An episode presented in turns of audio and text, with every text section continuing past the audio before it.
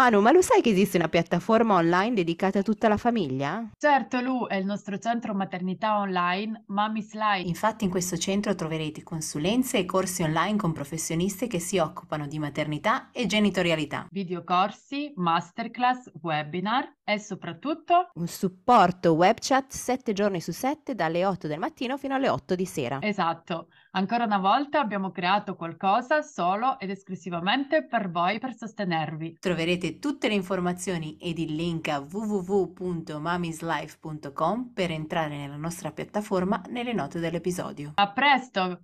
Vi aspettiamo! Ciao, io sono Mano. E io sono Lu. E ti diamo il benvenuto a SOS Mamma questo podcast è dedicato al mondo meraviglioso, intenso e molto complicato della maternità. Ogni settimana affronteremo senza tabù degli argomenti interessanti, ci saranno invitati speciali e soprattutto daremo sostegno a tutte le donne. Ricordandovi che non siete sole. Quindi cosa aspettiamo? Iniziamo! Ciao a tutti, benvenuto al nostro nuovo episodio di SS Mamma, il podcast. Oggi nuovo episodio, nuova ospite.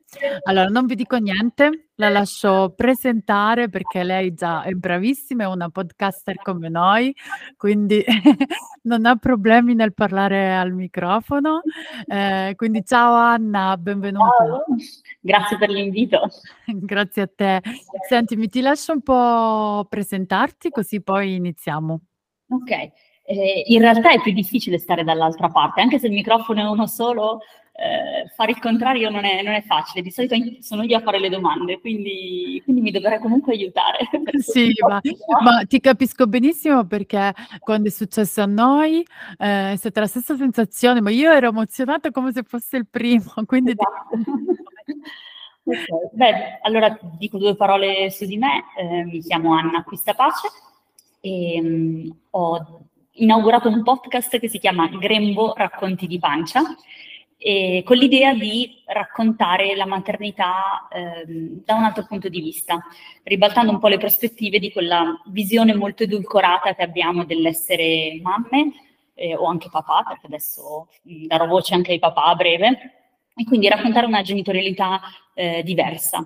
E, è un progetto che nasce eh, all'interno una, dell'agenzia dove lavoro, si chiama Luz, e, e, che mi ha sostenuto e supportato nel portare avanti questa idea, intuizione che avevo avuto quando sono diventata mamma. E, ehm, quando sono diventata mamma ovviamente è stato uno sconvolgimento di vita come per tutte le, le donne che diventano mamme. Eh, il problema è che mh, avevo voglia di fare qualcosa per eh, contribuire a questo racconto diverso della maternità. E mi sono accorta che in giro non avevo tante voci eh, di riferimento per me. Dico voci perché poi sono un'avida divoratrice di podcast e quindi il podcast mh, negli ultimi due anni, insomma dalla pandemia, eh, ha iniziato ad accompagnarmi nelle mie giornate e, e, quando si parla di maternità avevo voglia di un racconto diverso e, e, a sto giro, visto che di solito sono io che mi occupo di creare contenuti per gli altri, a sto giro mi sono detta no dai, bisogna mettere le mani in pasta e iniziare a, a raccontare le cose in modo diverso. E quindi questo è stato lo spunto per far nascere Grembo. Esatto, bellissimo. Tra l'altro noi ti seguiamo, ci piace molto perché anche se si può pensare che diciamo sia simile, in realtà è completamente diverso eh, e quindi è molto bello e quindi ti facciamo i nostri complimenti. Sentimi Anna, tu se non mi sbaglio nasci o ti occupi di fotografia, giusto? Sì, mi occupo di fotografia, non sono fotografa eh, perché okay. ho studiato storia dell'arte con una menzione eh, specialistica, diciamo, sulla fotografia e, e, quindi quello, diciamo, è la mia passione ed è stato anche, è il mio lavoro tuttora, nel senso che eh, lavoro a stretto contatto con i fotografi, ma non solo. Eh, ho anche una, eh, dirigo anche un'associazione che si chiama GREEN, che è il gruppo redattori iconografici nazionali, che eh, sono i professionisti che lavorano in ambito fotografico, soprattutto a livello editoriale nei giornali. Quindi okay. la fotografia, diciamo che fa, fa, parte, fa parte di me come linguaggio. Okay, perfetto. Sentimi, siccome noi appunto ti seguiamo, quindi sapevamo un po' tutte 'ste cose, abbiamo visto che hai parlato un po', ehm, dei bambini e dell'esposizione sui social a proposito di fotografie, no, e quindi volevo un po' se potessi parlare di questo perché mi è piaciuto molto come l'hai affrontato e siamo proprio nel vivo del soggetto, diciamo, quindi se ne parla molto, ci sono state tante polemiche, ehm, quindi se ci puoi un po' spiegare, ehm, come come cosa pensi, ehm, insomma anche per fare un po' informazione, no? Sì, sì, assolutamente, perché questi sono diciamo due temi che si uniscono, che per me sono importanti, cioè il tema fotografico e i bambini, quindi esposizione, in particolare parliamo dei social ovviamente. E c'è questa parola che definisce questo, questa esposizione che è lo sharenting, mm. cioè l'idea di condividere eh, il parenting, quindi l'essere genitori, quindi di conseguenza mostrare i propri figli online. E questo è un tema caldo perché innanzitutto credo che non ci sia abbastanza consapevolezza sui rischi che ha lo sharenting oggi e, e, ormai oggigiorno, che sono ormai tanti anni che viviamo sui social, eh, non ci può più essere disinformazione su, su, questo, su questo aspetto. Perlomeno uno è informato, poi decide in modo consapevole cosa farne dell'immagine dei propri figli. E, e quindi io cerco di affrontare il tema un po' da tutti i punti di vista, nel senso che non è solo una questione di rischio per i, eh, per i bambini perché possono essere ehm, presi di mira da pedofili o persone che hanno delle cattive intenzioni. Quello è sicuramente un tema, quello esiste, le immagini possono essere prese e utilizzate per fare altro, eh, però quella è una deriva eh, che, ok, esiste, c'è, ma non è, non è l'unica deriva negativa dello sharing. Eh, a me preoccupa molto il tema del futuro. La generazione alfa, che è quella quindi dei nostri figli, è una generazione che sicuramente è nativa digitale, quindi nati col eh, digitale dentro. Eh, vedono noi che postiamo, scattiamo 150.000 foto, quindi vivono nel, nel, nel, digitale. Però c'è un tema che loro si stanno costruendo anche una loro identità, eh, un'identità che poi quando arriverà il periodo dell'adolescenza sarà anche messa a dura prova, come è giusto che sia. Se questi ragazzi ormai eh, hanno dietro di sé già una storia che è già stata scritta dai loro genitori, scritta nel mondo del digitale, perché è normale che i genitori ehm, diciamo, prendano posizione su certi temi. Spesso mi viene fatto il, eh, il paragone con il tema religioso, no? Dici tu, per esempio, stai imponendo la tua religione battezzando tuo figlio. Sì, perché il battesimo normalmente lo fai quando sono piccoli, però è vero anche che ehm, nel, nel, tempo il fig- tuo figlio potrà decidere se continuare a essere cattolico o meno. Mm. Eh, invece col digitale questa cosa non puoi farla, cioè non puoi dire non esiste il digitale così come puoi dire non esiste Dio. Eh, il digitale è lì e intanto diciamo la loro storia già, è già stata scritta dai genitori e se quei genitori non hanno avuto quella quel pensiero in più, quella consapevolezza del non mostrare il bambino nudo in spiaggia, visto che siamo in estate, piuttosto che, ma anche banalmente, il suo quotidiano, un quotidiano che magari tuo figlio non avrà voglia di ripercorrere in età, in età adulta. E quindi ecco, quello è un tema è un tema per me, è un tema che Sì, va. esatto.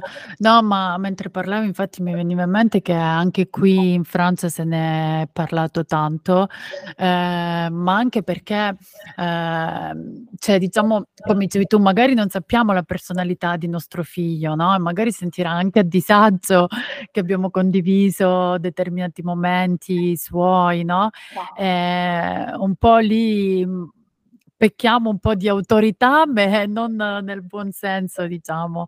Ehm, e quindi sì, ma come dici tu non c'è abbastanza, secondo me, se sensirib sensibilizzazione del tema, ehm, perché come dici tu magari lo facciamo in anche inconsapevolmente, no? Io anche magari, ehm, prima lo facevo perché non mi rendevo con cioè per me era lo condividevo con i miei amici, cioè non mi rendevo conto invece di come può andare "virale", tra virgolette, che poi come dicevi tu, quello che c'è su internet resta, perché anche se tu lo cancelli, comunque possono fare screen, ehm, possono quindi è veramente non puoi più ritornare indietro. Quindi è veramente importante parlarne. Anna, senti, per chi invece vorrebbe condividere le foto dei propri figli, ok? Perché per esempio io lo faccio, ehm, però sono sempre un po' su cosa sarebbe giusto, come sarebbe giusto farlo. Come potremmo farlo in sicurezza? Cioè c'è un modo per evitare pericoli? Sì, allora, ehm, diciamo che la regola di base, quello che a volte si usa fare è non rendere riconoscibile il volto del, del bambino, se parliamo appunto di bambini, eh, una volta andavano di moda a mettere il mega smile no? sulle, sulle, facce, a, volte basta mm, fare in modo che non sia proprio riconoscibile. Um, in realtà al di là di questo ci sono altri aspetti che secondo me vanno tenuti in considerazione che riguardano la sicurezza dei nostri bambini e, e, che ha a che vedere con il racconto intorno alle loro vite, perché molte volte non è sufficiente non mostrare il volto per capire ad esempio un bambino dove va a scuola, dove vive, che abitudini ha e a volte può capitare che un bambino venga addescato al parchetto eh, perché la persona sa- ha saputo ricostruire tutta la storia di questo bambino, i suoi gusti, cosa gli piace mangiare, come si chiamano i fratelli, le sorelle, il cane, il gatto. È motivo per cui, eh, ad esempio, dicono di non mettere sulle auto eh, gli adesivi, avete presente quegli adesivi con eh, i componenti della famiglia con i nomi sotto. Con i nomi. Eh, mm. Esatto, perché le persone possono avere più informazioni su di te, sulla famiglia e, e quindi questo, verrebbe da dire questo, cioè un po' il buon senso, un po' pensare quante cose sto raccontando di me e di mio figlio e che quindi possono essere rischiose per, per lui. Ma anche Certo. io, mhmm, l'altra volta ascoltavo qui in Francia un podcast che parlava di questo, ehm, dicevano anche per esempio mettere in ritardo, ehm, le foto, Le le storie. Sì. Ehm, quindi a parte non far vedere dove vanno a scuola, cioè dare dettagli in questo senso, ma anche mettere in ritardo questo non solo per, uhm, i bambini, ma anche per noi, no, perché Per gli adulti. sì, perché per esempio da quando, uhm, ci sono i social, per esempio, i ladri in casa sono aumentati. Certo, Esatto, sì. sì, sì, sì. Gli stai dicendo: "Guarda sto uscendo di casa, sto Sto uscendo di casa, sei chiave". in vacanza, casa mia è vuota, eh, mi Esatto, sono in raccomando. ferie tal data da tal data. Se volete Che venire poi io hai fatto 10 ricordo anni. Ricordo quando noi eravamo più piccoli, adesso non so se si fa ancora, non so se ve lo dicevano anche a voi, quando, ehm, durante il periodo estivo c'era qualcuno che diceva: "Ti segnano la porta dell'appartamento quando sanno che la famiglia non c'è", tutte 'ste cose. Poi non so se è vero o no adesso, No, però lui io vengo dalla Calabria, figurati se fanno 'ste cose, ti avvicini ed è subito regolarizzata la cosa. Noi non abbiamo pericoli di questo genere. Ecco, beh, da da noi si diceva: "Guarda che quando c'è il periodo estivo iniziano a segnare fuori dalle porte le le famiglie che ci sono, le famiglie che sono in vacanza". Adesso siamo noi praticamente A che vi stiamo questi dicendo: sì. "Guarda che io me ne sto andando, c'ho la valigia, casa mia è vuota, la chiave la metto sotto al tappeto". Quindi e la stessa cosa vale per i bambini effettivamente. Ehm, sì, probabilmente magari non è solo il fatto della del viso del bambino in sé, ma è anche il fatto del evitare di far vedere il contorno, cioè come fare a a capire che bambino però anche per una questione non è solo del pericolo vero e proprio del bambino, no, nella possibilità che qualcuno possa fargli del male, ma anche del fatto di come vengono usate, no, le le foto, giusto? Perché Sì, infatti ne ne mhmm, quello che accennavamo prima, c'è un tema proprio di pericolo, ehm, proprio che l'immagine di tuo figlio può finire in canali, siti ed essere Esatto. utilizzata per scopi poco insomma, stiam parlando ovviamente mondo Poco piacevole. giù. Esatto. Ehm, e poi ci sono altre tematiche più rischiose nella vita quotidiana. No, mi vien da Certo. aggiungere anche un altro aspetto che riguarda non solo come condividerle, ma anche i canali. Nel senso che ad esempio noi pensiamo che WhatsApp sia a parte che ricordiamo essere della famiglia di Mark e quindi comunque sempre stessa famiglia è e quando accettiamo se ciao Mark magari un giorno. esatto, cioè quando accettiamo le sue condizioni di utilizzo senza nessuno le legge ovviamente, sappiamo che Certo. comunque il rischio è che, ehm, possano cambiare le regole da un momento all'altro.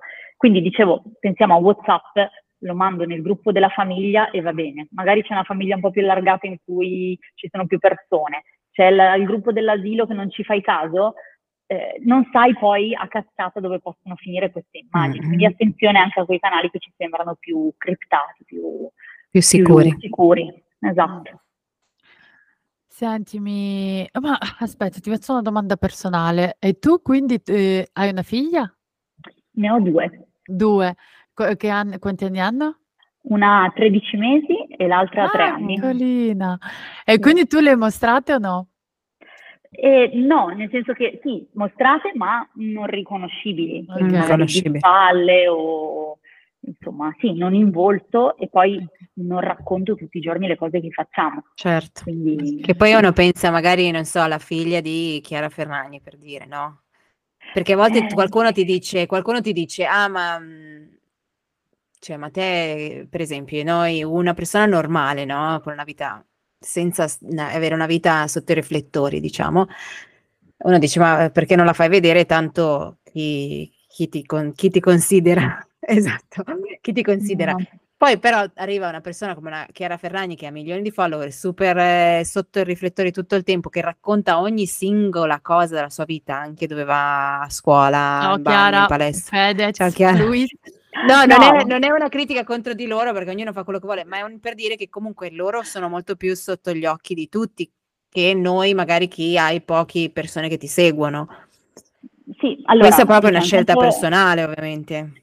È sicuramente personale perché di nuovo sono i genitori che scelgono queste cose quando i bimbi sono piccoli. Intanto mi spiace, ma credo che questi due poveri bimbi li vedremo in terapia tra qualche anno e capire un attimino come, come sarà, come sarà il futuro. No, adesso non voglio criticare, però... Ma dico non solo loro, dico, io ho preso lei, eh, però ci sono tantissime persone. importante. Certo. Il problema qual è? Il, il trade union di, di tutti questi bimbi dalla Ferragni in giù è che i bambini portano like, i bambini portano views, i bambini portano ADV. Eh, e quindi per quelli che studiano ad esempio il fenomeno di Chiara Ferragni si rendono conto che quando abbassa un po' la popolarità aumentano le, le- le immagini dei figli, perché la gente è naturalmente attirata, adesso lasciamo stare i pedofili, è naturalmente Sì, attirata sì. dalle foto dei bambini, eh, dalle gag che fanno, le frasi che dicono, sono buffi, sono carini e quindi anche se non li conosci sei naturalmente attirato da quell'immagine lì. E quindi purtroppo se leghiamo questa cosa al fatto che uno ci può anche guadagnare dei soldi, avete capito come eh, si può, Certo. cioè, insomma, a più livelli puoi arrivare a questa esposizione dei figli. Parlando invece magari a un genitore che non ha l'ambizione di fare una DV sul figlio, eh, deve comunque farsi delle domande prima di postare eh, in modo inconsapevole perché comunque ha delle conseguenze anche quell'azione lì. Ma anche Certo. perché Anna, se in caso, per esempio, no, perché comunque ci sono i bambini, i modelli, diciamo, che fanno, lì c'è un'agenzia che li cura, Sono è mille un regole. Sì, sì, sì. Io Esatto. lavoro in un'agenzia per cui mi è capitato di Ok. di fare shooting con minori, ci sono entrambi i genitori che firmano, che sono presenti il più delle volte e quindi sono, diciamo, c'è tutta una sovrastruttura. Prima citavi l'esempio della Francia che è arrivata in Parlamento questa discussione, e meno male che è arrivata questa discussione sull'esposizione dei minori. Ci dovrà essere, spero al più presto possibile, questa discussione anche, anche a casa nostra, cioè anche eh, nel nostro paese, perché, eh, perché abbiamo capito che ormai non possiamo più aspettare.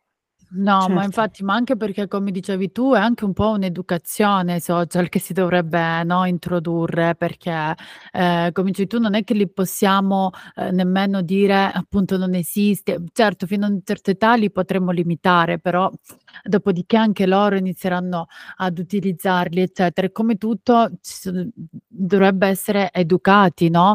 E invece, come sempre, la responsabilità ricade su di noi, quindi eh, eh, certo. diciamo, per aumentare i sensi di colpa dei genitori, Ma finché, diciamo che facciamo anche eh, ma finché loro non possono scegliere, scegliamo noi cosa è meglio per loro. Però Certo. io a volte mi chiedo, finché uno fa una foto, eccetera, poi vabbè, però a volte ci sono vedo ve- video dove veramente si, si vedono i figli nel peggiore del- dei, dei modi e, e- io mi chiedo un giorno quando un figlio diventa grande, adulto, sapere che comunque ci sono state immagini, foto, video di loro da piccoli in cui venivano usati per fare anche derisi in qualche modo, perché adesso vedi ancora, ci sono dei video in cui ci sono anche bambine che rispondono, c'è una bambina abbastanza famosa, adesso non ricordo il nome, però eh, risponde a richieste di adulti, tipo come faccio con il mio fidanzato? E lei risponde da adulta, no? Tutte queste gag, cose.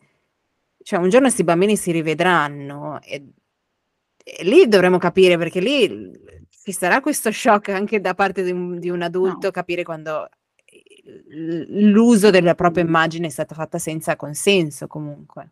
Esatto, Sì. cioè il limite è stato superato, cioè ci sono dei video su TikTok di bimbi che si sforzano sul vasino e quell'audio lì viene utilizzato per altre, eh, altre tipologie di video. Certo. È, è un problema, è obiettivamente un problema.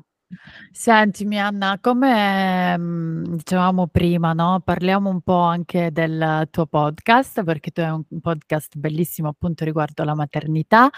Ehm, dici un po', uhm, cosa scopri ogni giorno con il tuo podcast, cosa hai imparato, ehm, attraverso le storie, perché anche tu fai interviste, ehm, attraverso storie diciamo di di genitori. Ehm, poi ti faccio l'altra domanda collegata, vai. Ti faccio Eh, prima ma rispondere a questa.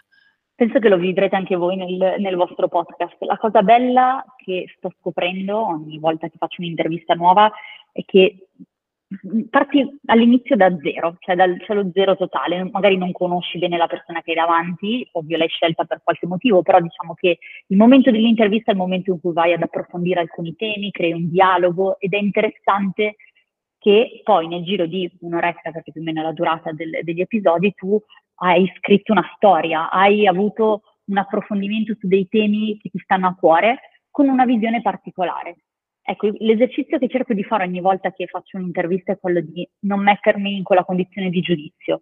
E questa è la cosa per me più difficile in assoluto perché ogni giorno viviamo quella condizione del giudicare e non vuol dire solo cose iper negative, ma banalmente avere una, un'idea, una propria idea personale su um, un aspetto, una storia. Ecco, quando davanti a me la persona da intervistare cerco di fare tabula rasa e di mettermi in ascolto facendo quelle domande per favorire un po' il dialogo, però ecco, è la persona che si apre e mi racconta la propria storia. E un'altra cosa che, cer- che mi piace um, del, del, podcast è quella di non fornire consigli o frasi fatte, perché anche lì ognuno poi ha la propria storia, quindi eh, quando io ascolto altri podcast dove eh, vengono raccontate le storie delle persone, cerco di prendere non la vita in toto di chi sta parlando, ma quelle due o tre aspetti che mi risuonano e allora li faccio miei. Quindi cerco di fare la stessa cosa anch'io con le persone che intervisto ed è già capitato in questi primi episodi di trovare, per esempio, sulla stessa domanda due posizioni completamente opposte. Vi faccio un esempio. Eh, ho intervistato vari, uno è Diego Di Franco, eh, del meraviglioso mondo dei papà, e, e l'altro è eh, Matteo Bussola, che è uno scrittore e illustratore. E entrambi ho chiesto se è vero il fatto che ehm, è più importante la qualità della quantità del tempo che trascorriamo con i nostri figli. E i due mi hanno dato visioni completamente opposte. Diego mi ha detto no, no, la qualità è innanzitutto importante, eccetera. L'altro invece, entrambi ci hanno specificato che sono due papà che eh, lavorano da casa, quindi eh, comunque hanno la possibilità di stare con i loro figli molto tempo. Invece Matteo ha detto no, no, eh, ah, la qualità è una buca che ci siano inventati per far sentire i genitori meno colpa del fatto che passano meno tempo con i loro figli, magari a causa del lavoro. Ecco, sono posizioni verticali che ho riassunto in un minuto, ma per dire che sono dei punti di vista diversi sullo stesso tema. Sentimi, ehm. Anna, ti faccio una domanda correlata perché visto che tu eh, intervisti sempre gli altri, ma parliamo un poco di te, no? Questo è un fuori onda, quindi mi ammazza se non lo vuole dire. Però dimmi un po', raccontami un po' tu come hai vissuto la tua maternità. Urca, sì, è un bel fuori onda perché no, infatti mi hanno chiesto ma tu la racconti la tua storia di maternità? Eh, io rispondo sempre no, no perché dico a chi può interessare? A nessuno. No, no, a noi ci interessa. No, allora, diciamo che la mia maternità è stato lo spunto per creare questo podcast, perché nella sua normalità era un qualcosa di ehm, completamente originale, ma perché lo, vi- lo, vivevo io sulla mia pelle per la prima volta. Um, quindi io tra l'altro sono diventata mamma per la prima volta a marzo 2020 e quindi siamo chiusi gioia condividere questa ma- mamma Come me, quando? Quando? Il 20 marzo. Eh, io il 10. Eh, non so come era in Francia e io sono... il 10 marzo. E io il 10 qua in Francia eh, e siamo tornati in casa il 13, il 14 e hanno chiuso. Il giorno in cui siamo arrivati in casa. Però okay, in Francia, in Italia hanno chiuso il 10 Quindi mia mamma era andata, era andata al, pro, al commissariato e tu fatemi passare. No, niente. E mio marito è l'unico che poteva restare. Ecco, io, eh. io faccio compleanno il 21 marzo, quindi siamo tutti a marzo. Ah, sì, sì. sì, sì l'arrivo della primavera, che però diciamo nel 2020 è stato, è stato una, un anno un po', un po particolare.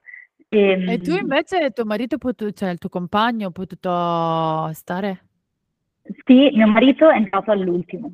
Eh, purtroppo ho fatto il travaglio da sola, eh, per cui è stato un travaglio via WhatsApp. Tipo, è una contrazione, messaggino, poi spunta arrivare. Quindi è entrato in sala parto, però l'ambiente del parto, nonostante mi sono stata benissimo all'ospedale di Carazzo dove ho partorito, era un ambiente pesante. Era un ambiente del non so cosa sta succedendo attorno a me, eh, io che volevo fare l'epidurale, ad esempio, eh, a un certo punto l'ho chiesta e non la volevo fare, ma poi come tutte le donne l'ho chiesta a un certo punto e mi hanno detto guarda che eh, la resiste su dai covid. E io ho detto no no lascialo pure su dai covid io non voglio l'epidurale. Quindi sono piccoli dettagli che poi visti a posteriori mi hanno segnato molto perché eh, nonostante il parto sia andato bene alla fine eh, comunque mi hanno non era quello che mi immaginavo. Ecco. E, invece il secondo è andato molto meglio, il secondo è stato a maggio 2022 e, e, quindi ho vissuto quella parte che non ho potuto vivere con Ines, che era la prima bimba. Con Olivia è andata decisamente meglio, è stato molto veloce, come tutti i secondi, come la maggior parte dei secondi. e, Senti, e quindi mi sono recuperato. Il nostro amico post parto, come l'hai vissuto? Eh, allora, il primo postpartum è stata una giostra perché in realtà, come molte mamme hanno vissuto il postpartum in casa, nel senso che non c'era nessuno, nessuno veniva a trovarci, è stato bello perché lì abbiamo iniziato a conoscerci, abbiamo fatto la nostra vita a tre con un ritmo molto lento, e, però mi ricordo ancora le videochiamate che sembravano veramente dei video porno con la mia ostetrica di fiducia Arianna, ciao Arianna, mi hai salvato la vita, in cui mostravo l'attaccamento al seno, ma è così, cosa, spremi di qui, spremi di là, ed era veramente era allucinante questa cosa con la webcam davanti. Eh, divertente ma allucinante. Avrei preferito fare qualche passeggiata in più per diciamo, certo. riprendermi, ma la passeggiata la facevo nei, nell'area dei box del mio condominio, non era molto romantico.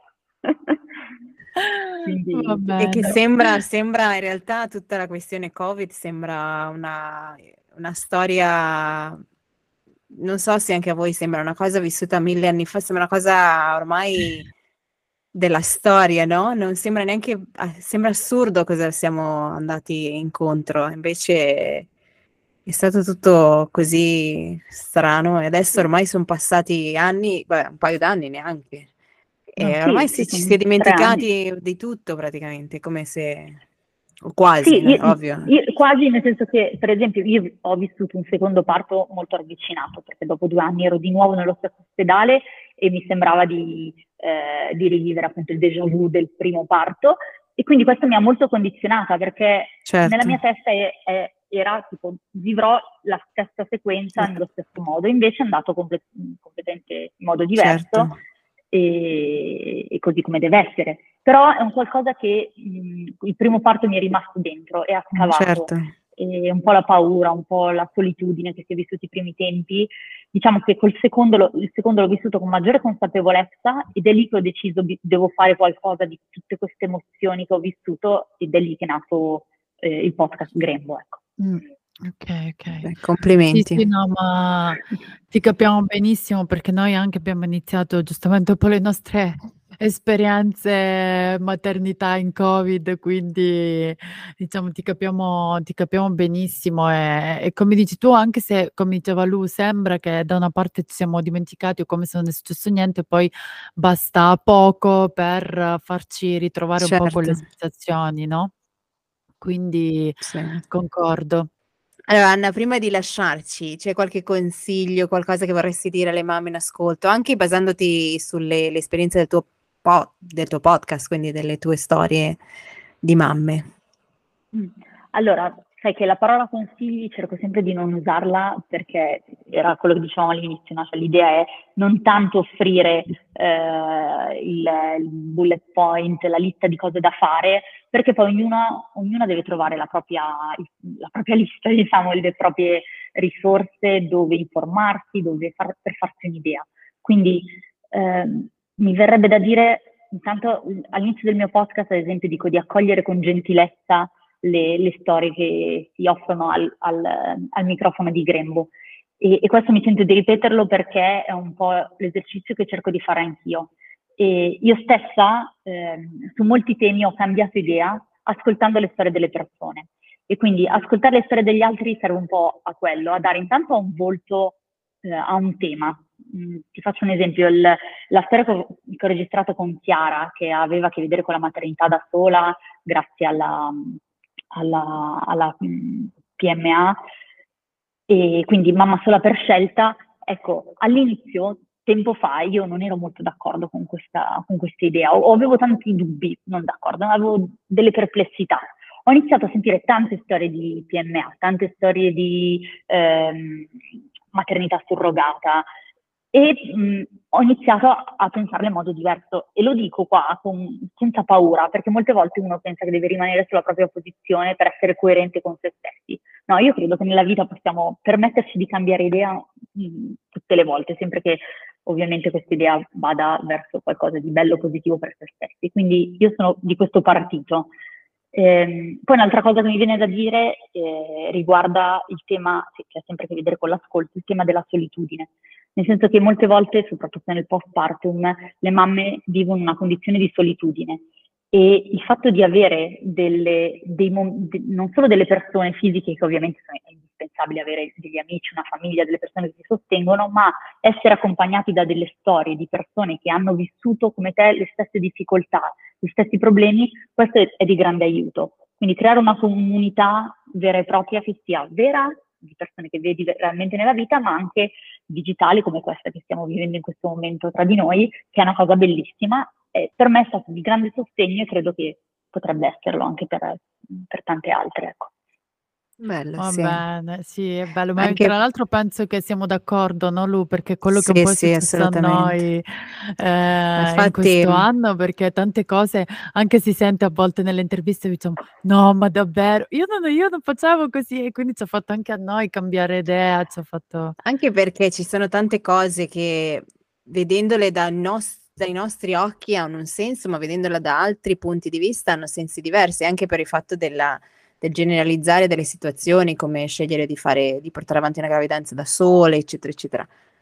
Quando, in co- come dici tu, dai un volto alle varie situazioni, umanizzi la situazione in sé, e in qualche modo la, ti, ti, ti, senti che lo, la comprendi meglio e l'accetti diversamente. Quindi, comunque, anche perché se una cosa non ci tocca da vicino, non vuol dire che non possiamo in qualche modo comprenderla sentendo storie di altre persone. Quindi è, è, è, molto importante anche aprire un po' la mente. Bello. Non vuol dire che un giorno faremo una scelta del genere, ma vuol dire che possiamo comprendere perché altre persone la fanno. Quindi è importante. Esatto. Boh, su queste pillole di saggezza della mia cara Lu. allora, lei sembra ironica, ma in realtà lo dice con, con, con amore, vero? Sì, Aspetta, certo. sì, ma lo sai che tu sei la saggia del gruppo perché se non c'è lei che ogni tanto mi, mi fa, ecco, no, no, no, no, ma è vero, ma poi tra l'altro sono completamente d'accordo, ma anche quando voi parlavate mi veniva anche in mente il fatto che io mi ritrovo essendo accompagnatrice del lutto perinatale, eh, spesso mi ritrovo no, in queste situazioni in cui giustamente le donne hanno difficoltà a farsi capire no, eh, nelle loro scelte, eh, nel loro dolore dagli altri. No? E quindi giustamente come diceva Lu, eh, il fatto di, e anche tu Anna, il fatto di aprire la mente, no? di ascoltare anche le sensazioni e le, le storie degli altri, eh, anche se magari non prenderai la, mem- la stessa la même parlo francese, ciao, oui. il même choix, la, me, la stessa scelta, eh, però ti aiuta comunque, anche se non puoi no, capire il dolore, ma a volte basta soltanto stare vicino, anche senza per forza eh, dire niente e soprattutto, come dicevi tu, senza giudicare. Quindi Sono completamente visto Lu, non era ironico. Alla fine ci hai regalato anche tu una pillola. Esatto, esatto, vedi. Va bene, dai ragazze, io ti ringrazio Anna tantissimo. Ma grazie a voi. Grazie. Mille, eh, speriamo grazie magari ci rivediamo presto. Eh, ti auguriamo il meglio per il tuo podcast perché merita. Grazie. Lu, Anche grazie a voi. Mille. Grazie a tutti per averci ascoltato e alla prossima. E alla prossima. Grazie, ciao. ciao.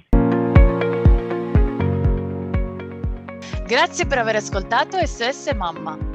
Se la puntata ti è piaciuta, ti invitiamo a iscriverti al podcast per non perderti le prossime puntate. Seguici su Instagram dove siamo sempre disponibili per rispondere a qualsiasi domanda. E ricordati che la mamma perfetta non esiste. Ma tu sei perfetta per i tuoi figli. Alla prossima puntata!